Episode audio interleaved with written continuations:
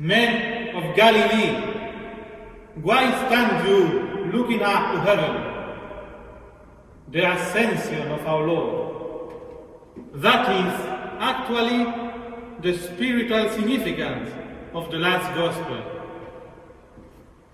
If you want to follow me, I will explain to you why. Today, the feast of the Immaculate Conception of our Blessed Mother, the Virgin Mary, we conclude our 20 liturgical catechism in our 20 days for Our Lady. I thank you very much for your fidelity in following until today this series of catechisms.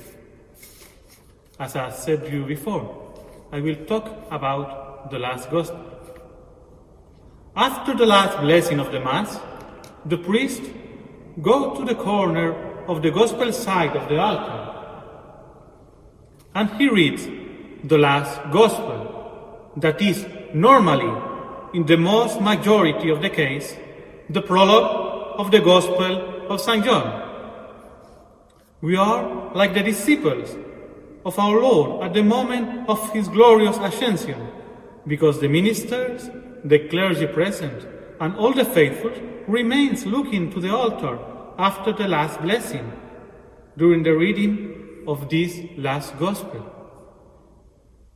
This prologue of St. John leads us in the most profound of the intimacy of the mystery of God. In principio erat verbum. In principio, at the beginning. At the beginning of everything was the Word of God.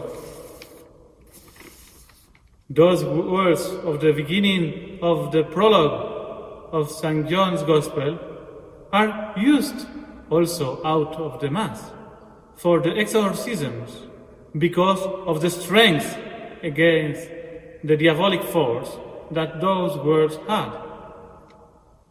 In the ancient times of Christendom, the last gospel was put on the sick people to give them the strength against the illness.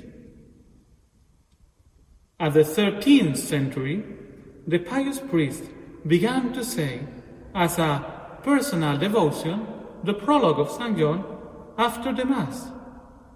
And the Holy Pope, St. Pius V, mandate that it should be said at the end of every Mass that prologue.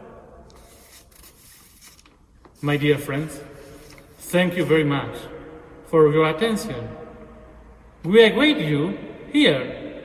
We await your visit to St. Walburge Church in Preston, and we pray for you. And we ask you also to pray for us. May the Holy Virgin Immaculate always protect you and your families. God bless you.